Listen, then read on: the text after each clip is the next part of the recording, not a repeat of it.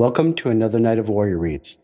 As always, make sure that you've handled anything before bed, that the room is dark, and that you're in a comfortable position.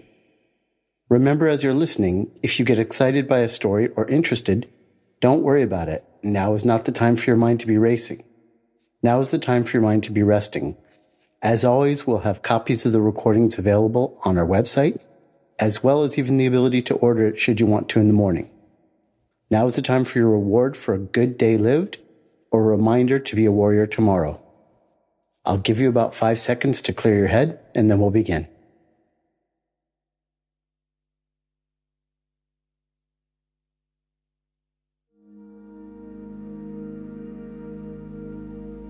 Welcome, Warriors. Tonight, our selection is from The Hitchhiker's Guide to the Galaxy by Doug Adams. This is a funny but inspiring tale about a guy that isn't special or particularly heroic and doesn't have it all together in any sense, but somehow makes it along an unfathomable adventure and wrestles with the absurdity and vastness of the galaxy. From outer space, the world looks pretty small. And this story reminds us that the grand picture of the universe in our lifetime, maybe our biggest problems don't have to stay that way. Arthur Dent is a 30 something year old man living in the UK, and he wakes up hungover to find a demolition crew is outside his house preparing to tear it down because the city wants to install a new bypass.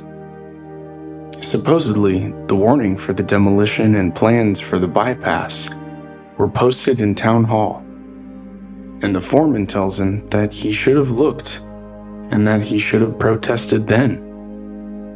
Arthur is outmanned and protests the demolition by laying in front of the bulldozer. Just then, Arthur's odd friend, Ford, appears and tells him that he needs to talk with him and arranges for someone else to take his place in front of the bulldozer. He then takes him to a bar where he tells Arthur that the end of the world is coming in 15 minutes. Arthur doesn't realize that Ford is actually an alien and Earth is really going to be ending shortly but Ford has plans for both of them to escape.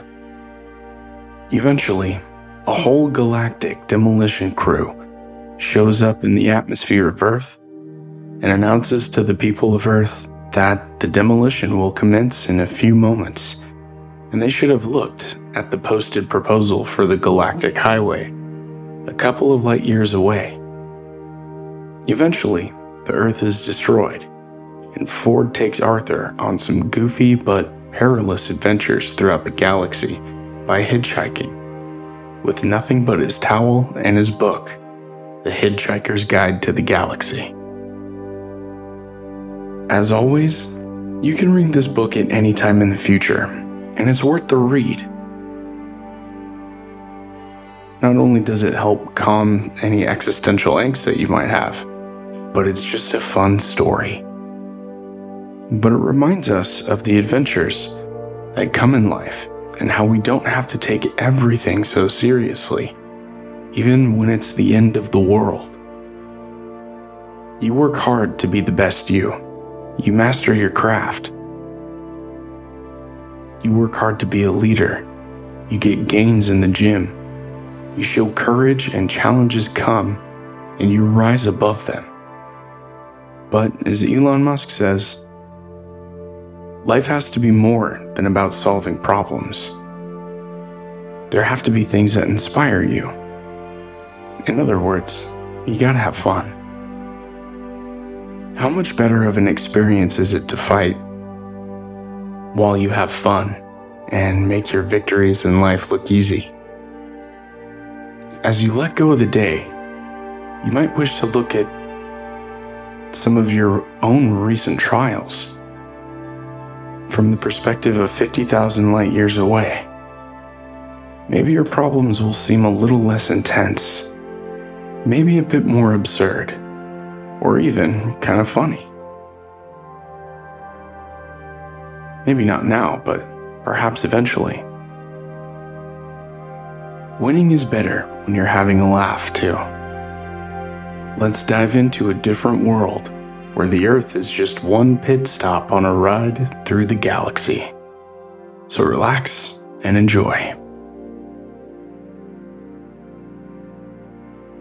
Far out in the uncharted backwaters of the unfashionable end of the western spiral arm of the galaxy lies a small, unregarded yellow sun. Orbiting this at a distance of roughly 92 million miles is an utterly insignificant little blue green planet whose eight descendant life forms are so amazingly primitive that they still think digital watches are pretty neat. This planet has, or rather had, a problem, which was this. Most of the people on it were unhappy for pretty much most of the time. Many solutions were suggested for this problem, but most of these were largely concerned with the movements of small green pieces of paper, which is odd because, on the whole, it wasn't the small green pieces of paper that were unhappy. And so the problem remained Lots of the people were mean, and most of them were miserable, even the ones with digital watches. Many were increasingly of the opinion that they'd all made a big mistake in coming down from the trees in the first place.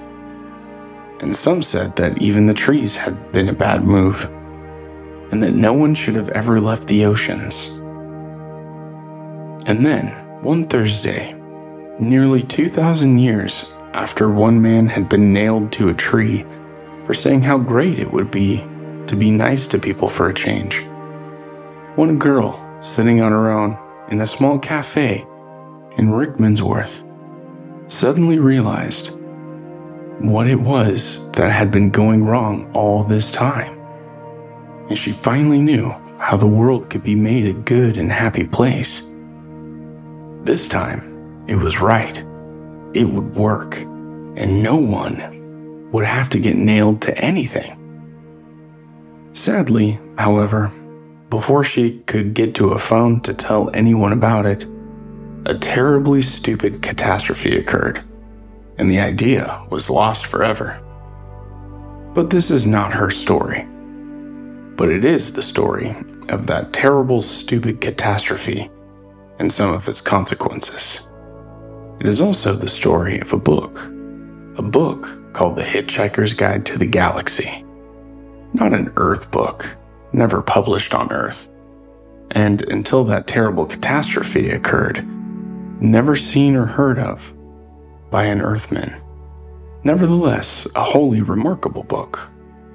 Not only a remarkable book, it is also a highly successful one better selling than 50 More Things to Do in Zero Gravity, and the more controversial Than Oolon Colluphid's trilogy of philosophical blockbusters, Where God Went Wrong, where more of God's greatest mistakes. And who is this God person anyway? In many more relaxed civilizations on the outer eastern rim of the galaxy, the Hitchhiker's Guide has already supplanted the great Encyclopedia Galactica as the standard repository for all knowledge and wisdom. For though it has many omissions, it scores over the older, more pedestrian work in two important respects. First, it's slightly cheaper. And secondly, it has the words Don't Panic inscribed in large friendly letters on its cover. The story of this terrible, stupid Thursday, the story of its extraordinary consequences, and the story of how these consequences are inextricably intertwined with its remarkable book, begins very simply. It begins with a house. On this particular Thursday, something was moving quietly through the ionosphere, many miles above the surface of the planet. Several somethings, in fact. Several dozen huge, yellow, chunky, slab like somethings. They soared with ease, basking in electromagnetic waves from the soul. The planet beneath them was almost perfectly oblivious of their presence, which was just how they wanted it for the moment. The huge yellow somethings went unnoticed. The only place they registered at all was on a small black device called the sub-etha sens-o-matic, which winked away quietly to itself. It nestled in the darkness inside of a leather satchel, which Ford Prefect wore habitually around his neck. The contents of Ford Prefect's satchel were quite interesting, in fact, and would have made any Earth physicist's eyes pop out of his head, which is why he always concealed them by keeping a couple dog eared scripts for plays he pretended that he was auditioning for stuffed on top. Beneath that in Ford Prefect satchel were a few pens, a notepad, and a largish bath towel. The Hitchhiker's Guide to the Galaxy has a few things to say on the subject of bath towels. A towel, it says, is about the most massively useful thing an interstellar hitchhiker can have. Partly, it has a great practical value. You can wrap it around you for warmth as you bound across the cold moons of Jaglan Beta. You can sleep under it beneath the stars which shine so readily on the desert world of Kakrafoon. Wet it and use it for hand to hand combat. Use it for a distress signal. And of course, dry yourself off with it if it seems to be clean enough. More importantly, a towel has immense psychological value. For some reason, if a strag, a non hitchhiker, discovers that a hitchhiker has a towel with him. What the Strag will think is that any man who can hitch the length and breadth of the galaxy, rough it, slum it, struggle against the terrible odds, win through and still know where his towel is, clearly is a man to be reckoned with. Nestling quietly on top of the towel and Ford Prefect Satchel, the sub-etha sens-o-matic began to wink more quickly. Miles above the surface of the planet, the huge yellow somethings began to fan out. Uh, do you got a towel with you? said Ford Prefect suddenly to Arthur. Arthur, struggling through his third pint, looked around him. Why? What? No. Should I have? He had given up being surprised. There didn't seem to be any point any longer. Ford clicked his tongue in irritation. Uh, drink up, he urged.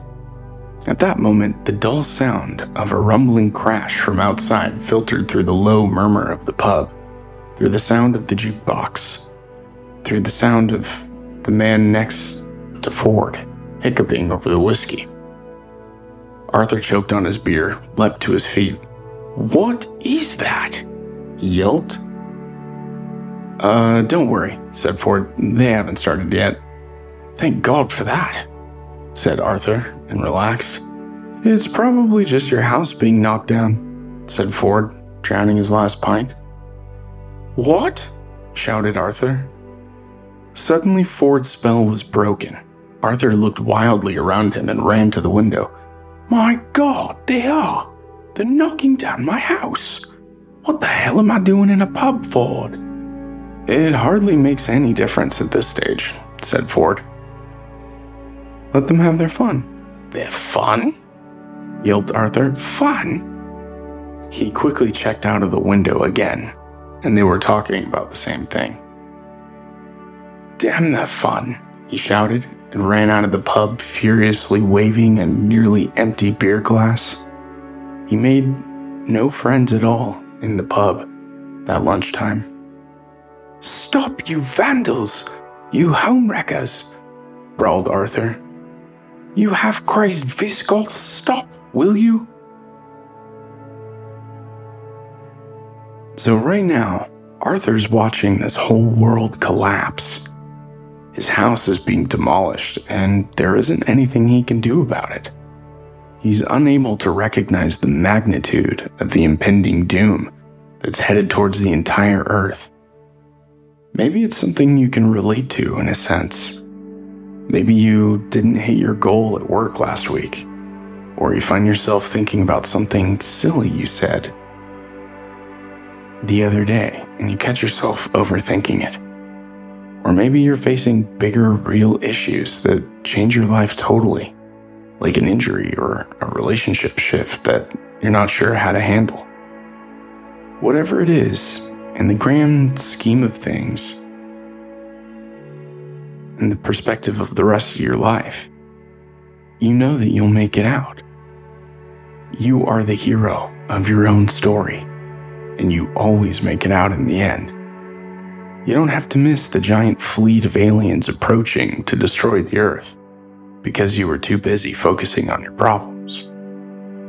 Let's continue back at the bar. Ford would have to go after him. Turning quickly to the barman, he asked for four packets of peanuts. There you are, sir, said the barman, slapping the packets on the bar. Twenty-eight pence, if you'd be so kind. Ford was very kind. He gave the barman another five pound note, told him to keep the change. The barman looked at it and then looked at Ford. He suddenly shivered. The experience, a momentary sensation that he didn't understand because no one on Earth had ever experienced it before.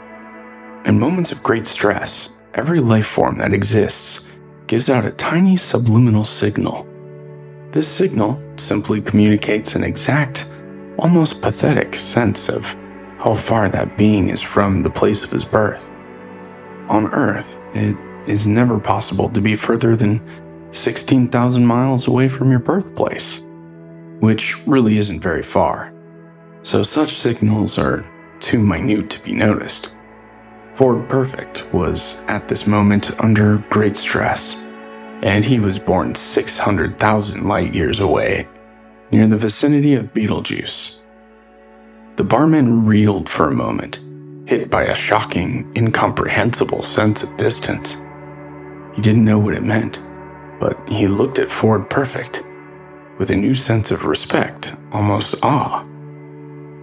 Are you serious, sir? He said in a small whisper, which had the effect of silencing the pub. You think the world's gonna end? Uh, yes, said Ford. But this afternoon, Ford had recovered himself. He was at his flippest. Yes, he said gaily. In less than two minutes, if I would estimate. The barman couldn't believe the conversation he was having, but he couldn't believe the sensation that he had either. Isn't there anything we can do about it then? He said. No, nothing, said Ford, stuffing the peanuts into his pockets. Someone in the hushed bar suddenly laughed raucously at how stupid everyone had become. The man sitting next to Ford was a bit sozzled by now. His eyes waved their way up to Ford. I thought, he said, I thought that if the world was going to end, we were meant to lie down and put paper bags over our heads or something. If you like, said Ford. That's what they told us to do in the army, said the man. His eyes began the long trek back down to his whiskey. Will that help? asked the barman. Mm, no, said Ford, and gave him a friendly smile. Excuse me, he said. I've got to go. The barman cleared his throat. He heard him say, Last orders, please. The huge yellow machines began to sink downward and move faster. Ford knew they were there. This wasn't the way he'd wanted it. Running up the lane, Arthur had nearly reached his house. He didn't notice how cold it had suddenly become. He didn't notice the wind. He didn't notice the sudden, irrational squall of rain. He didn't notice anything but the caterpillar bulldozers crawling over the rubble that had been his home. You barbarians, he yelled. I'll sue the council for every penny it's got. I'll have you hung, drawn and quartered. Ford was running after him, very fast.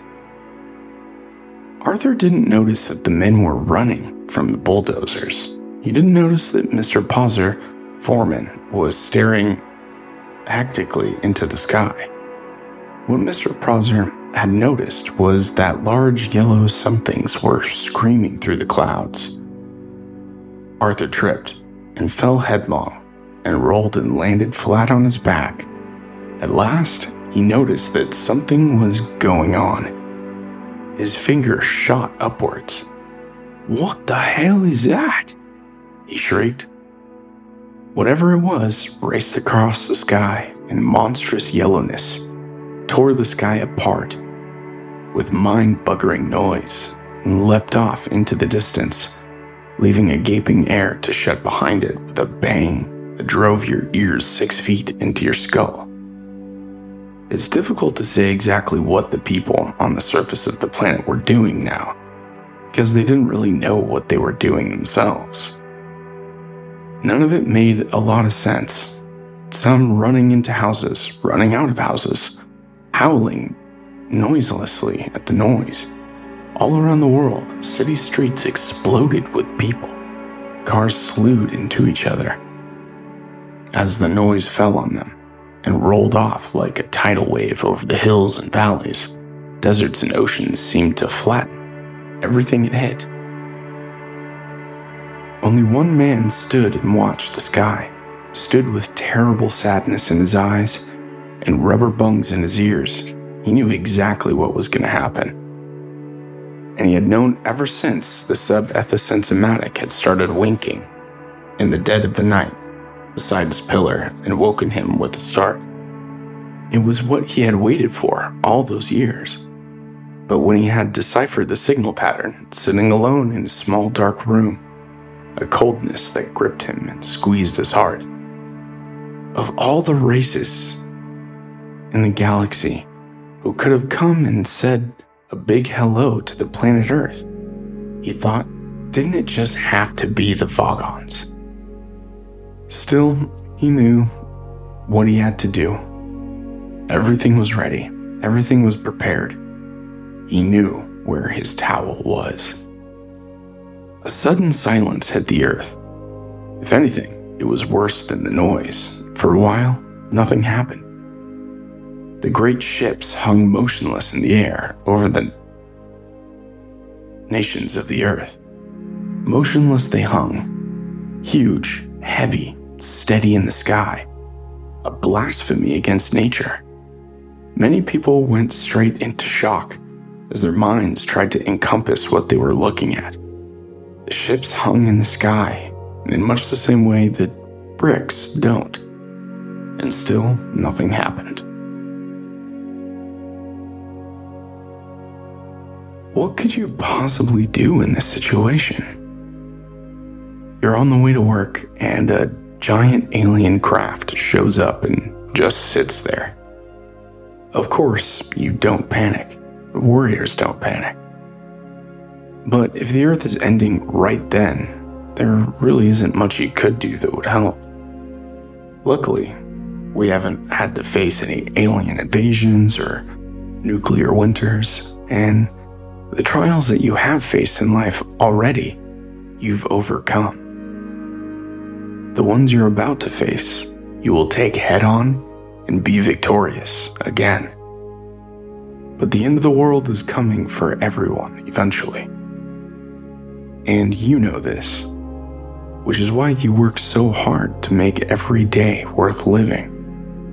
You practice courage, you build your strength, you master the moment, and practice gratitude, and let the good in and work to live life well so that when the end of the world does come to you, you know that what you did in this whole life thing was great.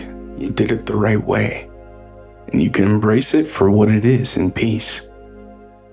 Maybe you calmly watch, or you call your mom, or meditate. Whatever it is you do, you do it well even when you only have two minutes until the Earth explodes. Let's continue. Then there was a light whisper, a sudden spacious whisper of open ambient sound.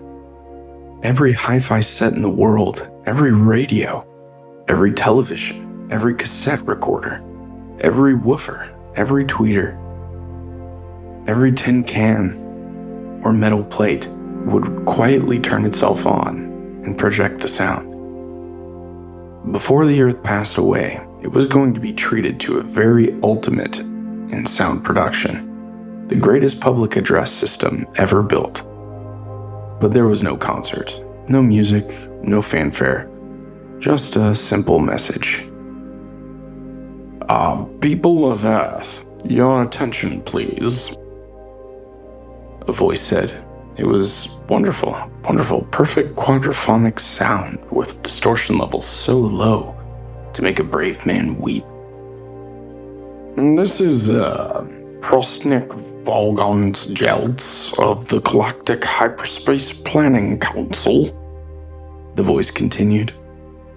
As you will no doubt be aware, the plans for development of the outlying regions of the galaxy require the building of a hyperspatial express route through your star system.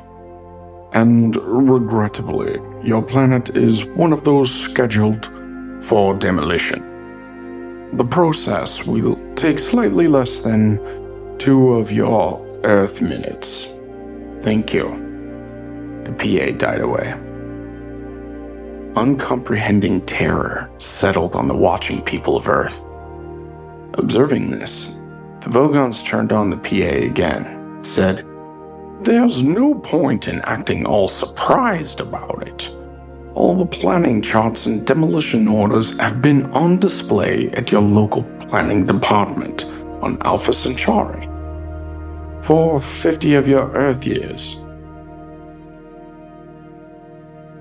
So you've had plenty of time to lodge any formal complaint and it's far too late to start making a fuss about it now. The PA fell silent again, and its echo drifted across the land. The huge ship slowly turned in the sky with easy power. On the underside of each of the hatchway opened in an empty black space. By this time, somebody somewhere must have manned a radio transmitter located a wavelength and broadcasted a message back to the Vogon ships to plead on behalf of the planet. Nobody ever heard what they said. They only heard the reply. The PA slammed back to life again. The voice, annoyed, said, What do you mean you've never been to Alpha Centauri? For heaven's sake, mankind, it's only four light years away, you know.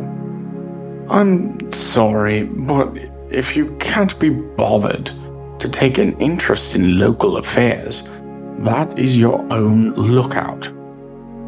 Energize the demolition beams. Light poured out of the hatchways. I don't know, said the voice in the PA. Apathetic, bloody planet. I've no sympathy at all. It cut off. There was a terrible, ghastly silence. There was a terrible, ghastly noise and there was a terrible ghastly silence. The Vogon constructor fleet coasted away into the inky starry void. From this point out, Arthur and Ford had hitched a ride on the ship of the bureaucratic planning commission aliens sent to demolish Earth. From there, they explore the galaxy and run into all kinds of goofy adventures.